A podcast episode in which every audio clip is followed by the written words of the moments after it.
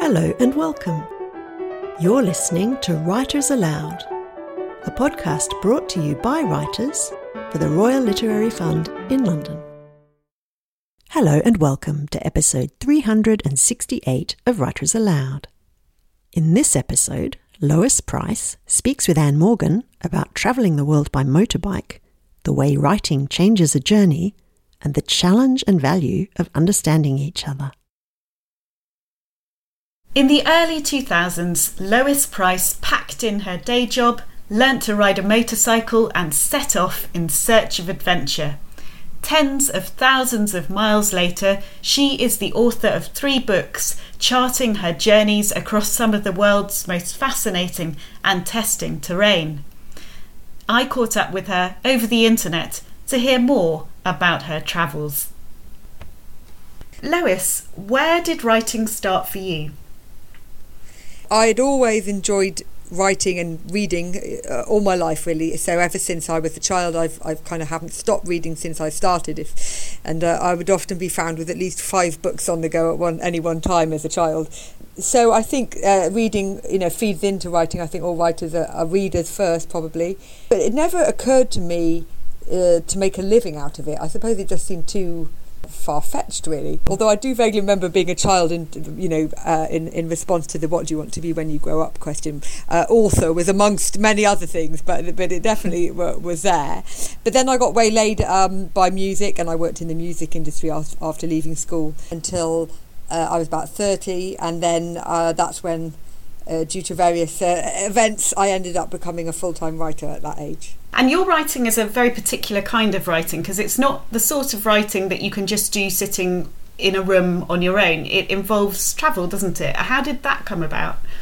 Indeed. So I, I suppose I, would always enjoyed uh, travelling to a certain degree, but no more than anyone else really. You know, just on uh, family holidays as a kid, and I enjoyed the, the kind of road trips and and when I was 13, I had, a, I think, what was probably quite a profound experience when me and three school friends, all 13 year old girls, headed off on bicycles with no grown ups for a week's cycling holiday in Cornwall, which I think nowadays people would be horrified at such a, a notion, but that was the uh, the eighties, and uh, we were a bit more free and easy, I suppose. Then, and that really gave me the I think the love of the, the uh, spontaneous and the impromptu travel, just waking up somewhere different every day, never knowing quite where you're going to spend that night.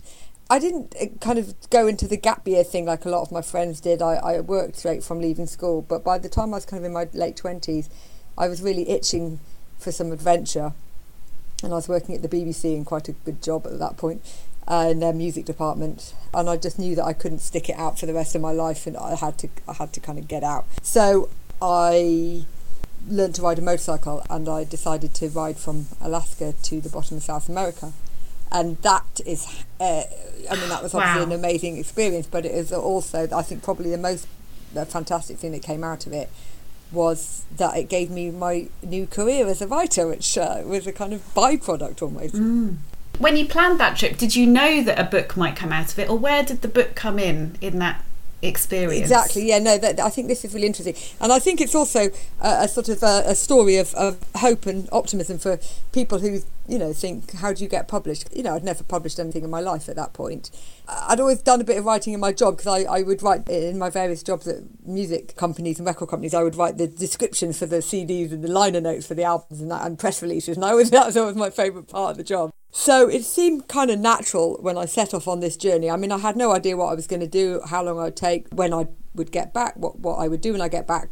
And with the kind of early 2000s, 2003, and there was no such thing as social media then, or even blogs really. Blogs, maybe, I don't suppose they were called blogs, but people were sort of in the infancy of setting up own personal websites for things. Weblogs, I think. Yeah, yeah.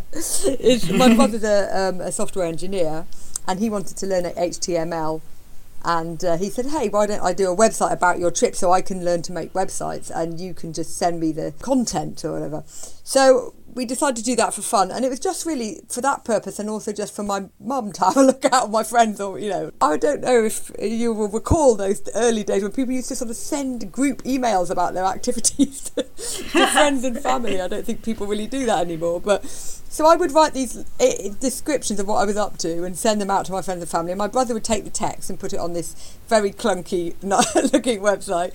and I would, I had, didn't have a digital camera, so I would get my snaps developed wherever I was. So I'd be like going into some sort of development place, in Guatemala City or whatever, you know, and then posting actual photos home, which would take weeks, and then my brother would scan them and on this website. I mean, it sounds so crazy now because it, it doesn't really feel that long ago, but in technical terms, um, it's a, it's another age. It was so mm. sort of like it was a sort of analog world meeting the, the you know the new digital dawn.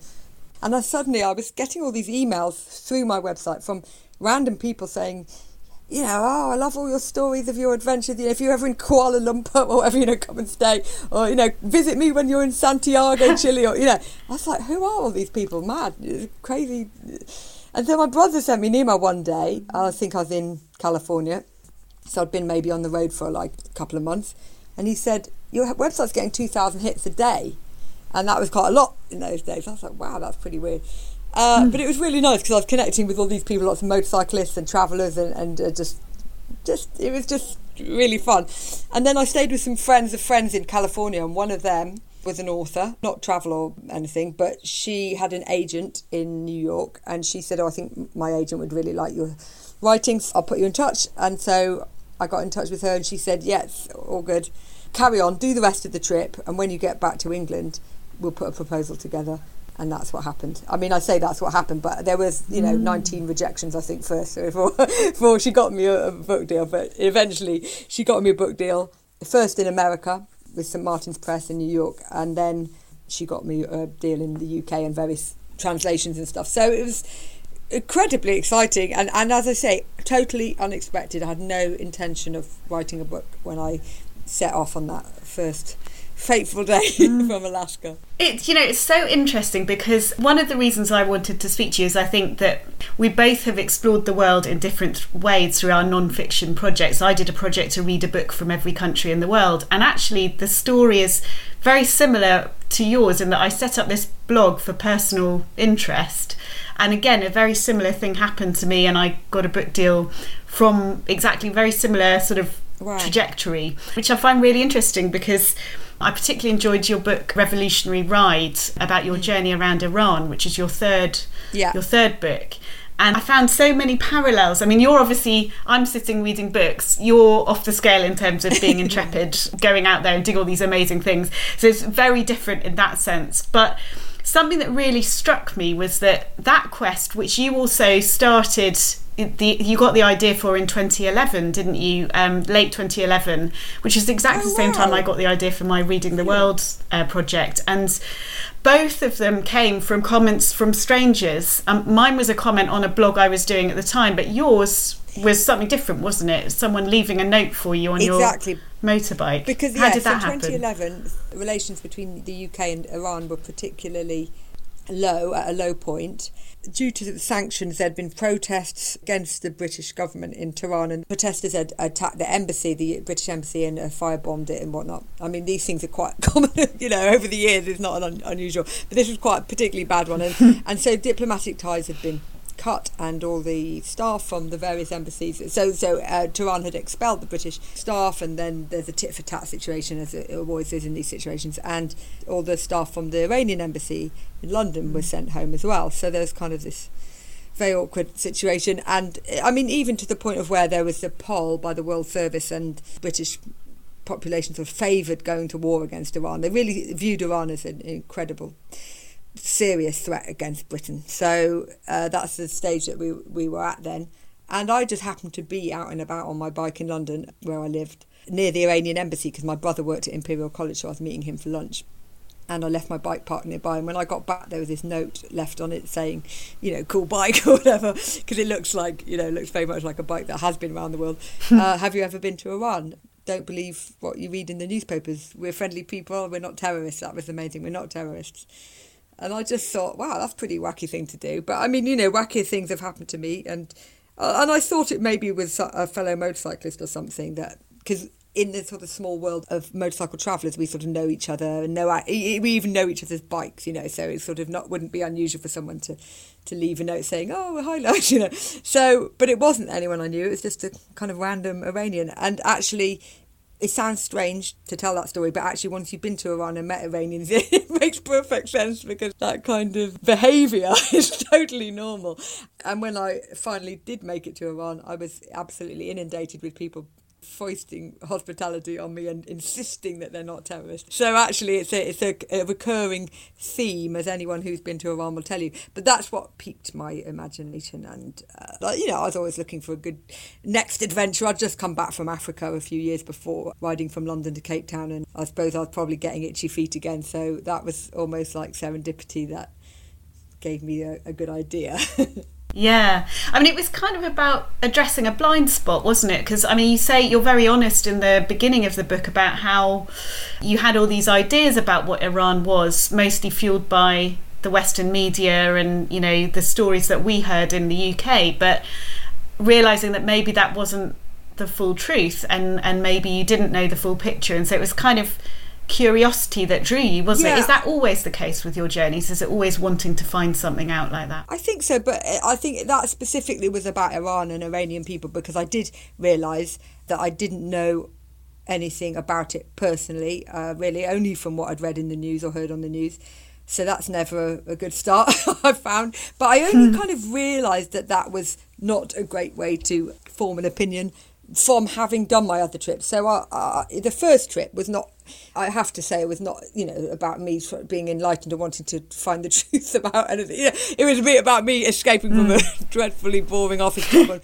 that was a kind of more of a personal test can I do this? Am I the kind of person that can get on a motorbike and ride it halfway around the world and fix it by the side of the road and ride through snowdrifts and mountains and crashes and you know it, so that was very much a, a, sort of personal test for me but I'm no longer enthralled by that sort of thing, really. I think you get that out of your system maybe quite young. So that was fine for the first one. I just wanted a proper adventure, old school, you know, girl zone, shall we call it, adventure.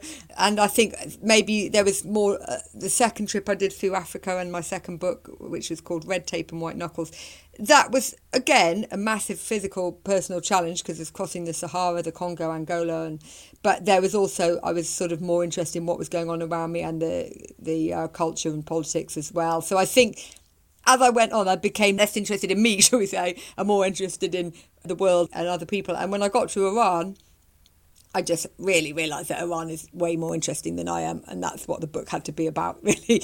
Uh, but you know, but I'm not um, I'm not a, a sort of heavy hitting history political writer. I'm really most of all interested in people, normal people, how they live and their thoughts, and that. And Iran is just an absolute wellspring of, of conversation. I think the Iranians are probably the greatest conversationalists I've ever ever met. So for me, who loves to talk and listen to people's stories, it was an absolute joy.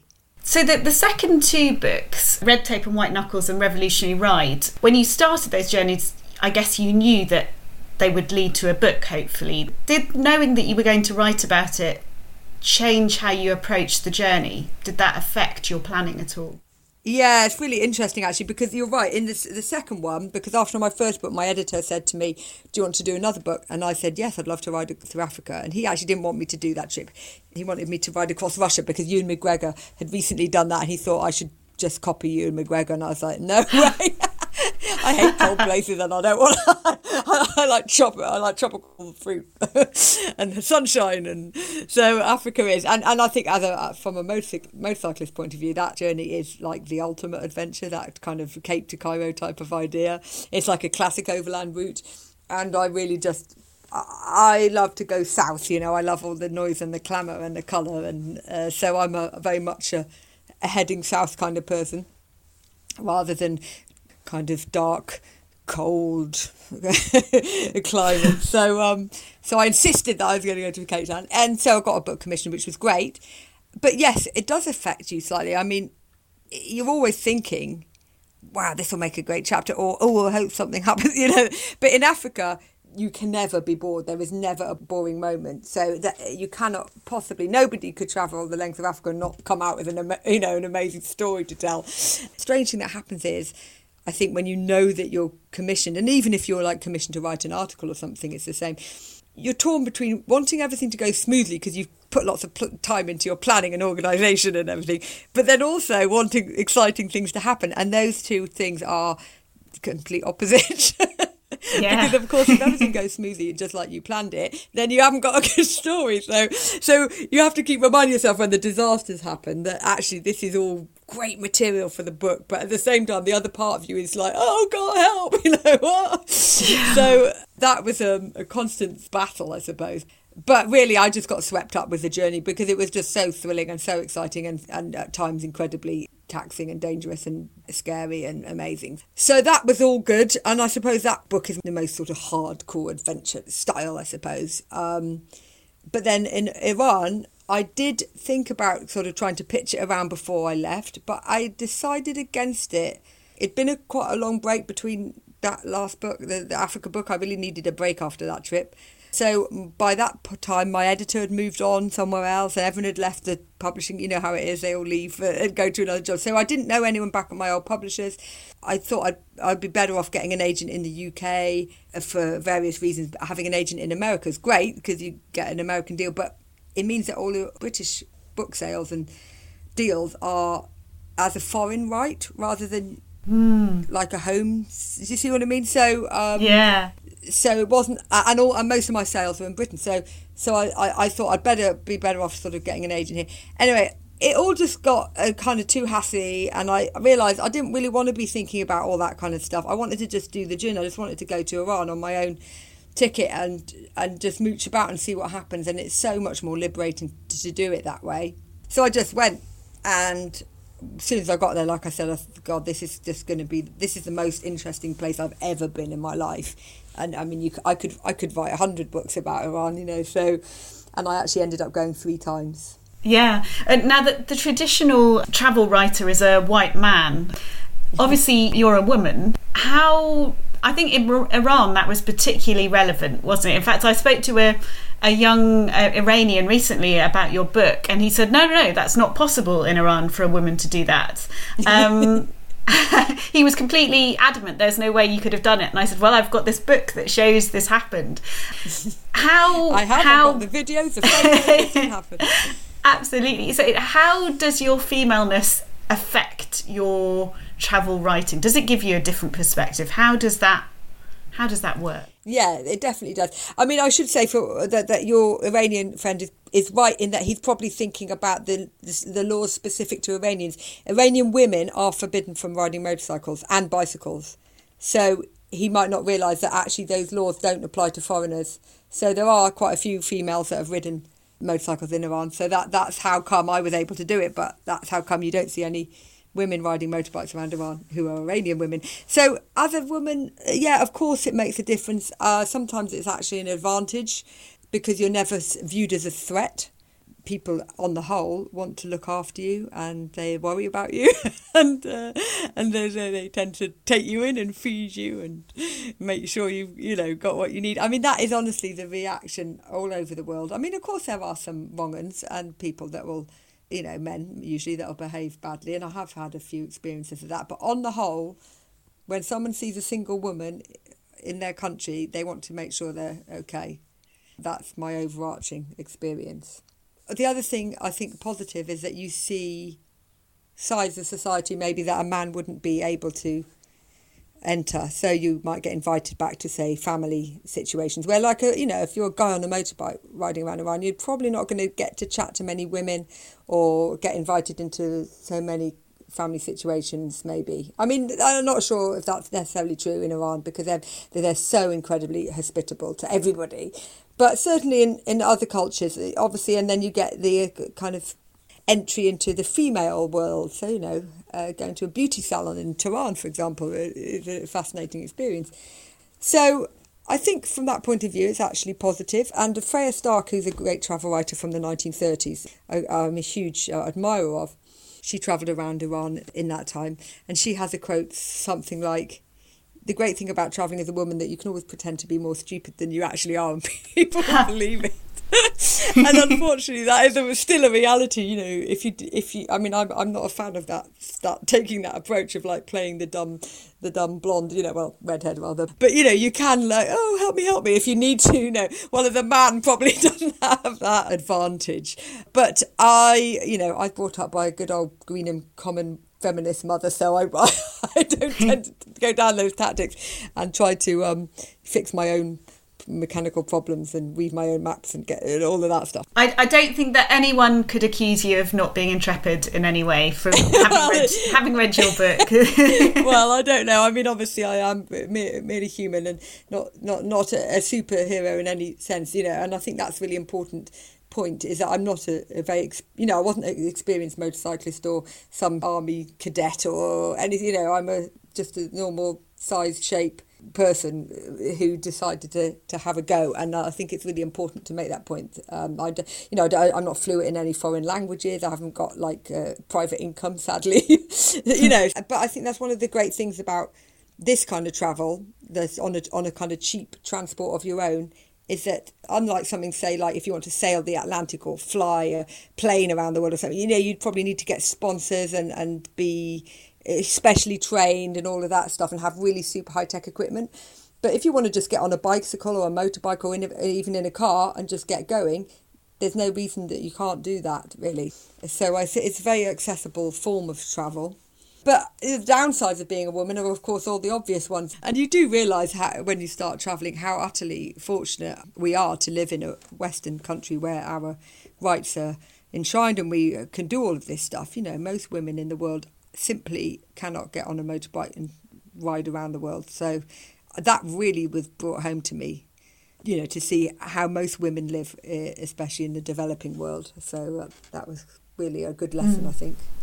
You say towards the end of, of your book, Revolutionary Ride, I wondered if we could ever truly understand each other, and if not, did it matter? Obviously, in, in recent years, the kind of ideas about truth and who controls which story and all that have become increasingly important. Mm. And I was wondering whether you know you reflect back on your trip now with with any different perspective given what's happened with storytelling in the world today. Well, I think that all stories are valid. I mean, I do understand that there has been, uh, as you said earlier, a leaning towards the, the white Western male, and that's that's really has been unhelpful I think, for a lot of people. But I, but at the same time, I'm not keen to do down the white Western male because they also have lots of stories to tell still. So, but I do believe that the other voices should be heard especially in travel writing, we need to hear other people's viewpoints, definitely. And I, I mean, I, I've thought that for quite a long time, actually, since because I do uh, quite a lot of teaching uh, with like the Arvon Foundation and various writing courses and stuff. And, you know, I, I remember a, um, an Egyptian girl that was on one of my courses and she was writing about backpacking around Europe, you know, and I felt like, oh yeah, I've heard about backpacking around. We all know about backpacking around Europe, you know. So, from a travel point of view, it's not very interesting, but her perspective was really interesting because she's wearing a hijab and she's out in discos, and you know, all these German guys are telling her to take her hijab off and be free, and you know, it's like, well, mm. come on, hang on, yeah. So, so suddenly seeing seeing that kind of Euro backpacking train travel from her point of view really was really really interesting and so I think just more of that, yes, please, definitely, because we do definitely only at the moment sort of tend to view foreign countries from, from our point of view. And I think that, yeah, we, I'd like to see kind of a, a wider perspective, definitely. Uh, well, just going back to that question you said about can we do we can we understand each other? Does it matter? I mean, the thing mm. I suppose that I've I've found from all of my travels is really that although there seems to be huge differences between us and when we're travelling and you meet people that live these entirely different lives. You know, a woman living in a straw hut with 10 children in the middle of Central Africa or something. Or some, you know, army general in Iran or whatever who's fought against Saddam Hussein. You know, all of these people.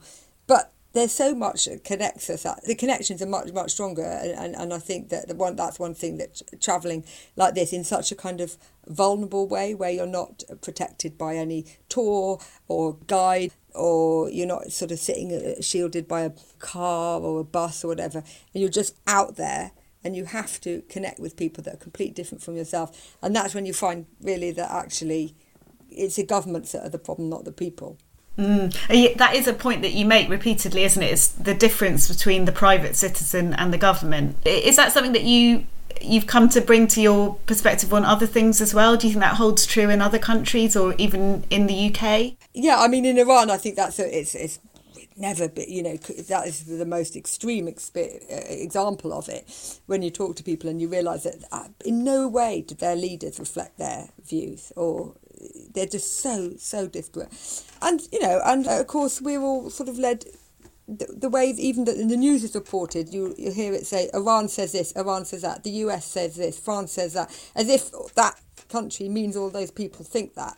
And so we sort of subliminally take that on I think. And then of course you go anywhere and you'll find all sorts of differing opinions and, and these ideas are just reflections of the of the the regime or the the government or whatever you know. And I thought well most people say Iran and they think of an Iranian, they think of uh, Ayatollah Khomeini or somebody that looks like that, an angry bearded Muslim. But the majority of Iranians aren't like that at all. And then I thought, my God, imagine if they think of I say I'm from Britain and they think of Theresa May, you know, I'd be absolutely mm. horrified if they associated me with her. So, so you know, when you put it down to the nuts and bolts like that, the nitty gritty, it's kind of it's obvious that, that we don't all have these collective ideas, really. Mm. Now, you're a founder of the Adventure Travel Film Festival. Mm-hmm. How did that come about? And uh, have you made any films about your own adventures, or are you sticking to writing about those? Right. Yes, I, I, I do stick to writing. I mean, I've got got a few short films, but I'm definitely um, words more than moving image. But I am married to a filmmaker, so that's ah. why. And he's travelled a lot as well and made many films about his travels. So because of that, he would often get sent films by people who'd done amazing journeys, completely random people from all over the world. It, so he had this amazing collection of films, some of them from old vintage classic films from the sort of 30s and stuff that people dug out and thought, oh, you might be interested in this. It was all home burnt CDs coming from Poland and, you know, all these kind of really amazing obscurities, but really incredible. And so he thought, wow, this should all be shown. You know, people should know about this stuff. So that's how come the film festival started? And uh, obviously i'm you know in that world as well so i started we started it together. And so it's not just about films you know i teach writing workshops there and it's about all aspects of travel. Spreading the love really that's that's the, the general vibe. Mm. and do you have any more journeys planned? Are you is there somewhere you'd love to go? What's what's the next plan for you well, I, I do. I mean, I'm always thinking, you know, uh, and obviously we're talking now in the middle of, well, it's not quite lockdown, but it's certainly not the kind of free and easy international travel that we used to know before the pandemic.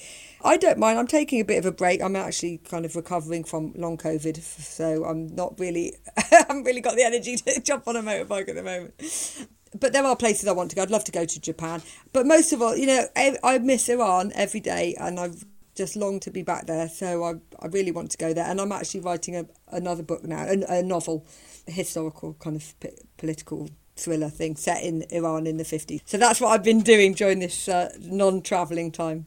Wow. Well, best of luck with it. And Lois, thank you so much. It's been a complete pleasure. That was Lois Pryce in conversation with Ann Morgan. You can find out more about Lois on her website at www.loisontheloose.com. And that concludes episode 368, which was recorded and produced by Ann Morgan. Coming up in episode 369, in a new series, Sita Brahmachari speaks with Julia Copus about her significant Three Little Things. We hope you'll join us. You've been listening to Writers Aloud a podcast brought to you by writers for the Royal Literary Fund in London. To subscribe to podcasts and to find out more about the work of the RLF, please visit our website at www.rlf.org.uk. Thanks for listening.